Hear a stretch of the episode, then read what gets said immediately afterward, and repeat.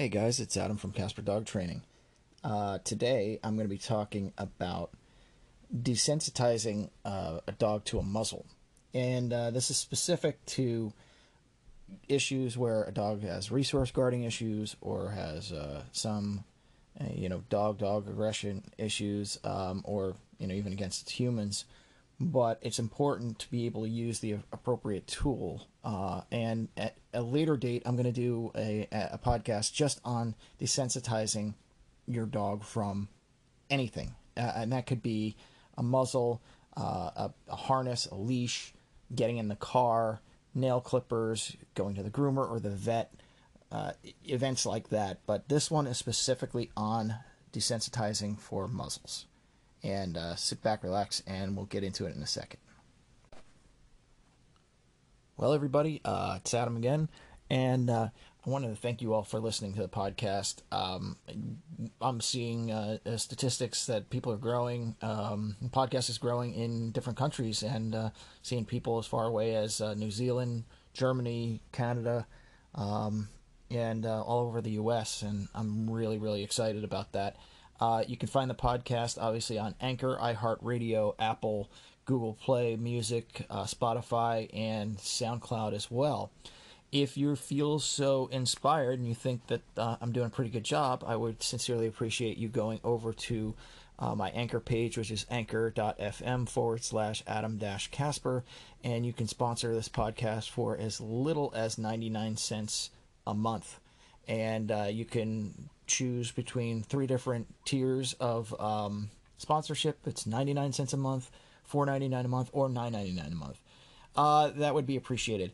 Also, take a look at my webpage, www.casperdogtraining.com, and from there you can get me get hooked up with me through social media.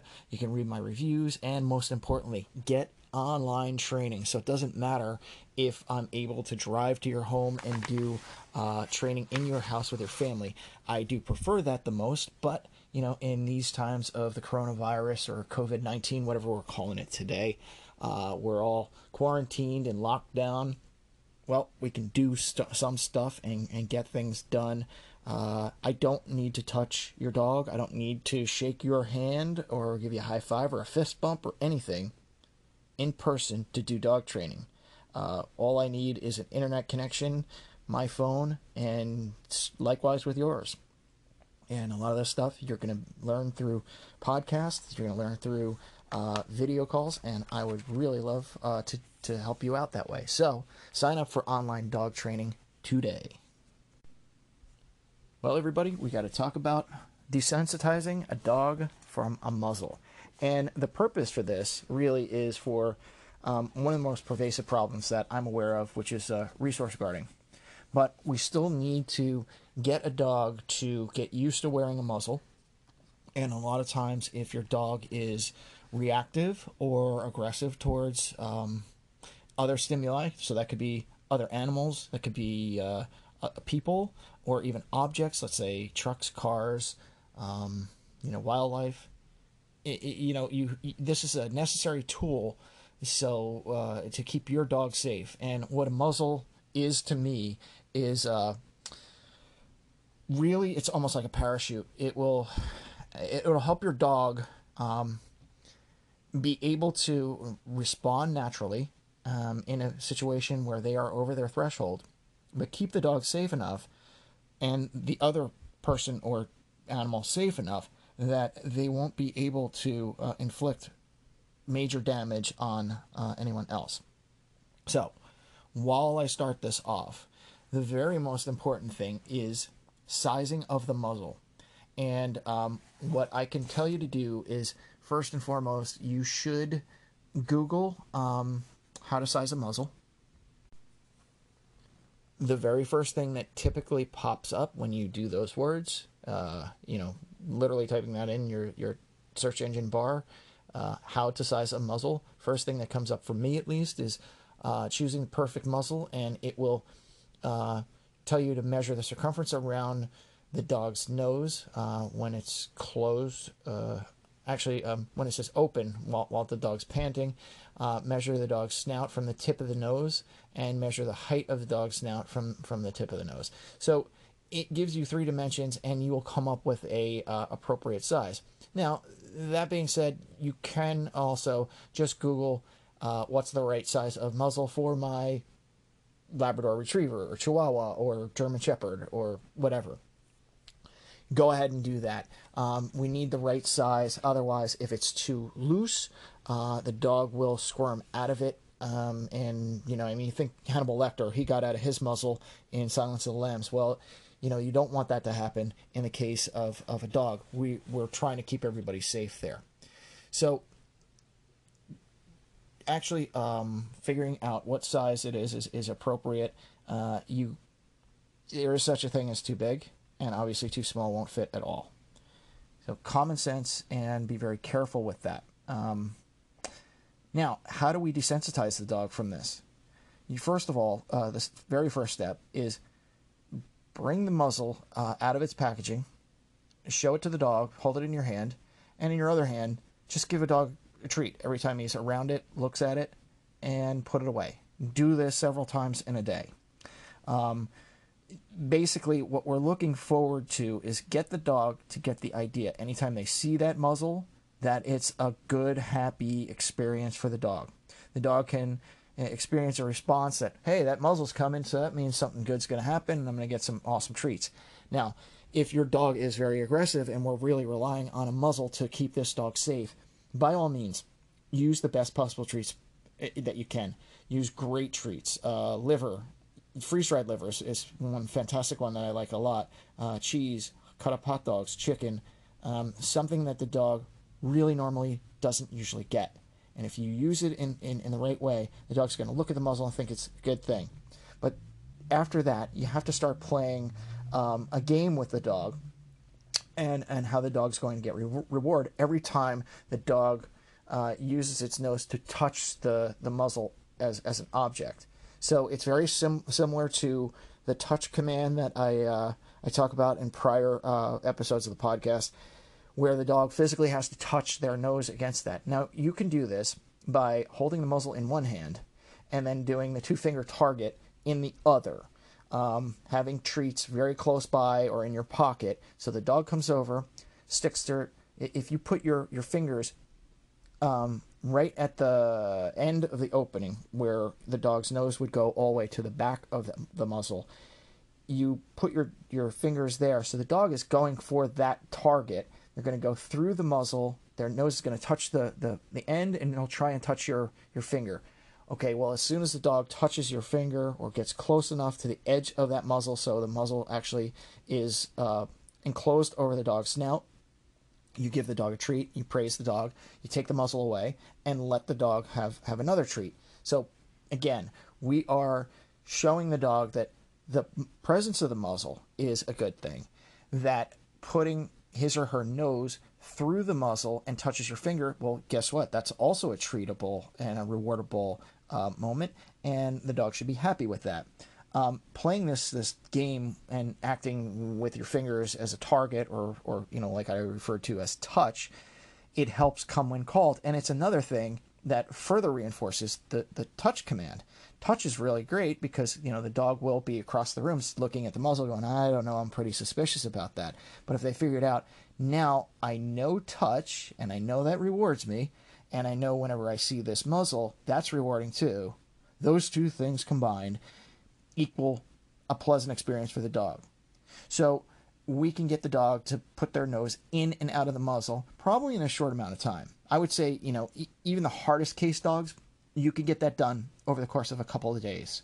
And it's a couple of days of, you know, taking the muzzle out, dog looks at it, sniffs at it, licks it, you get a treat and dog looks at it, sniffs at it, so on, gets another treat, and we continue this process until the dog feels comfortable around it, and then you start the targeting game with uh, with touch and your fingers at the end of the muzzle. The dog pushes their nose all the way through the edge of the muzzle.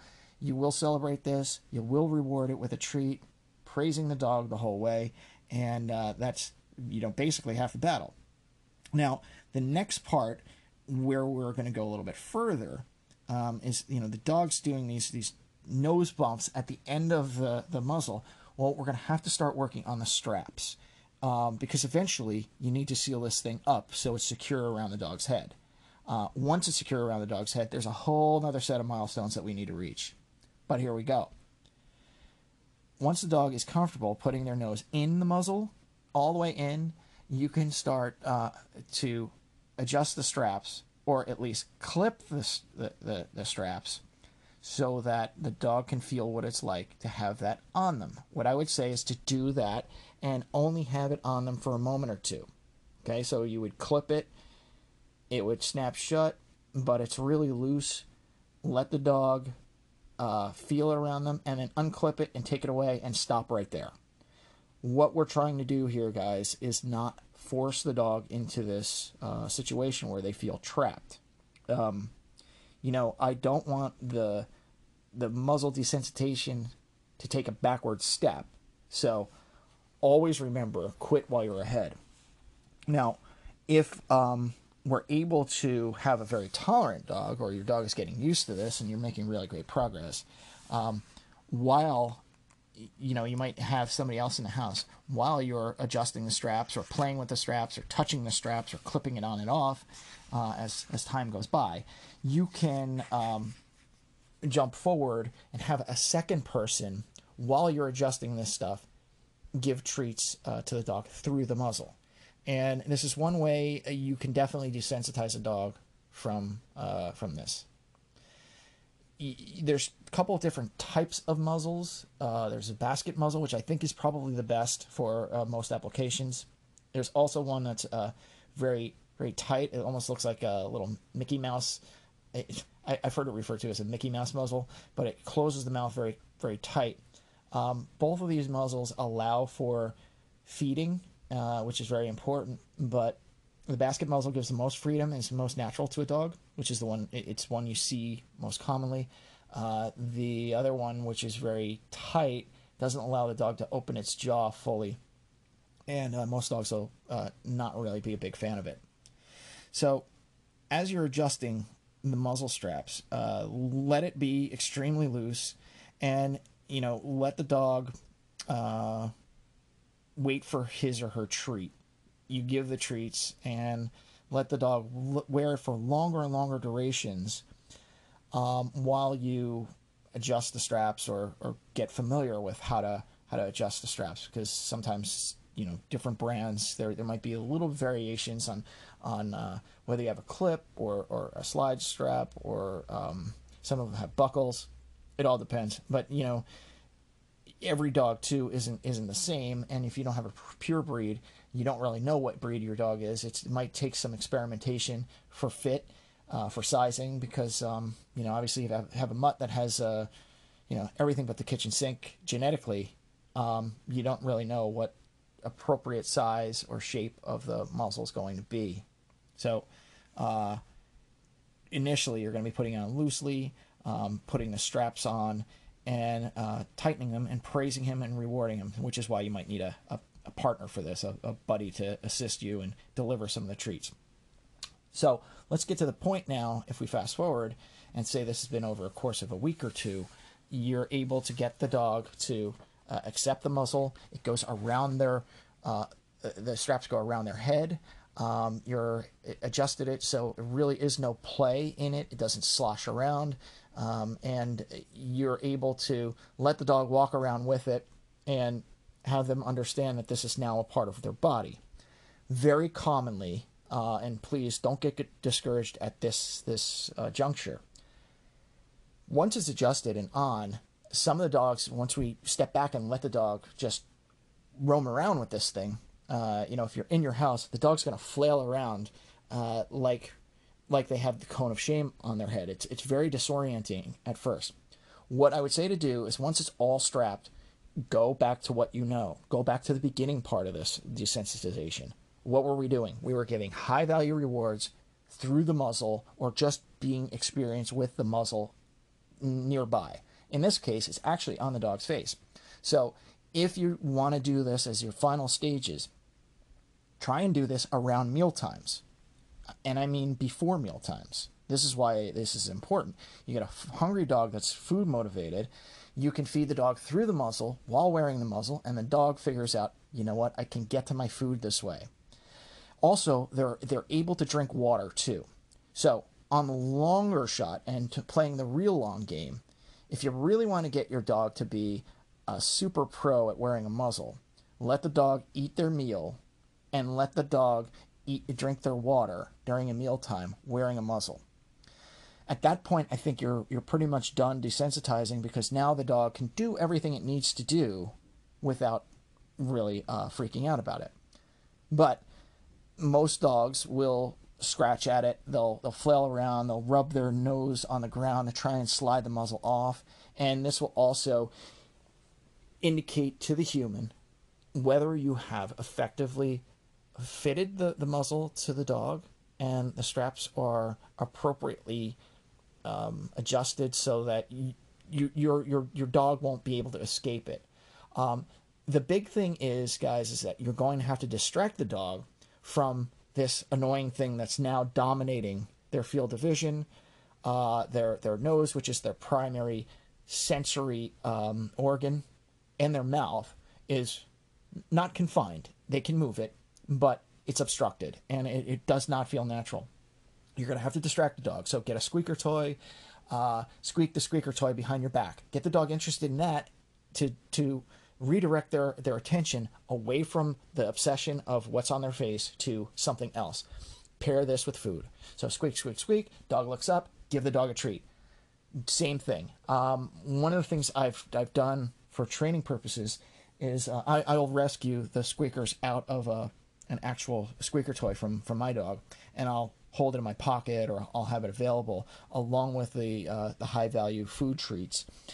And what I'm doing with that during those those times is I'm using it as a distraction. So I'll squeak it. It's in my pocket, or it's behind my back, or you know, it, even somebody else in the room is holding it, and the dog doesn't even isn't even aware that it's there. Um, it's a good thing to have. So if, if you can get one out of a toy, that's great. But keep in mind, you're not going to be giving your dog a, a plush toy with a squeaker in it while wearing a muzzle because it's going to frustrate the heck out of the dog. The dog's not going to be able to get at it and it's going to become uh, even more of a barrier for the dog, and the dog could get a little bit frustrated. But at this point, you know you're on the uh, on the downward side of this hill. You're you're gaining momentum for the dog to uh, get used to this. They'll be a little more comfortable, and uh, it'll be easier for you to manage. Once the dog is good with this, I would fully encourage you to take your dog outside, uh, pair this with leashes, and go for walks. Um, if your dog is either resource guarding or um, has reactivity issues and you're worried about like a dog biting another dog or your dog is flat out aggressive to other animals or people putting a muzzle on your dog uh, is, is very important because they can actually start to desensitize themselves by being out in the environment and you know that no damage can come from your dog towards another being because you have this this protection over their face. Um, they're still able to eat, drink, and be a normal dog and do normal dog things, but they can't get their jaws around something. They can't attach their teeth to something, and they really can't harm anything. Let's put it this way: a dog really has to Houdini out of the thing to get loose.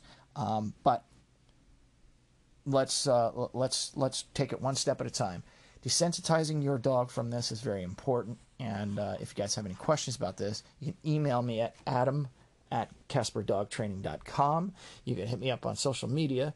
Um, and of course, you can always uh, get a phone consultation or a online training session. I can show you guys how to do this uh, using using the internet.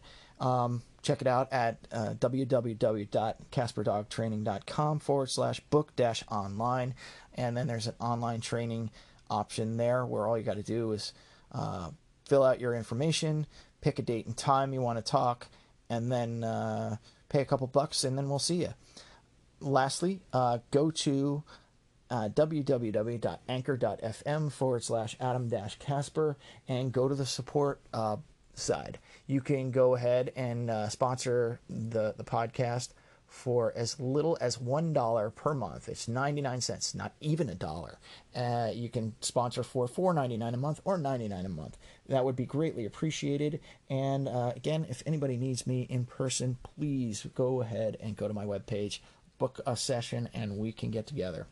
With that, uh, folks, I think we're done for this episode. Uh, coming up on the podcast, we're going to talk about some resource guarding, and I got a feeling it's going to be a multiple, um, multiple episode discussion on uh, resource guarding, but it's a definite way to get some of you guys started in resolving some of this issue. Down the road, we're going to have more uh, behavior related stuff with uh, resource guarding, uh, with counter surfing and then also uh, one of my favorite topics, separation anxiety, a uh, very tough one to to deal with. So with that, thank you for listening and have a good one, guys. Cheers.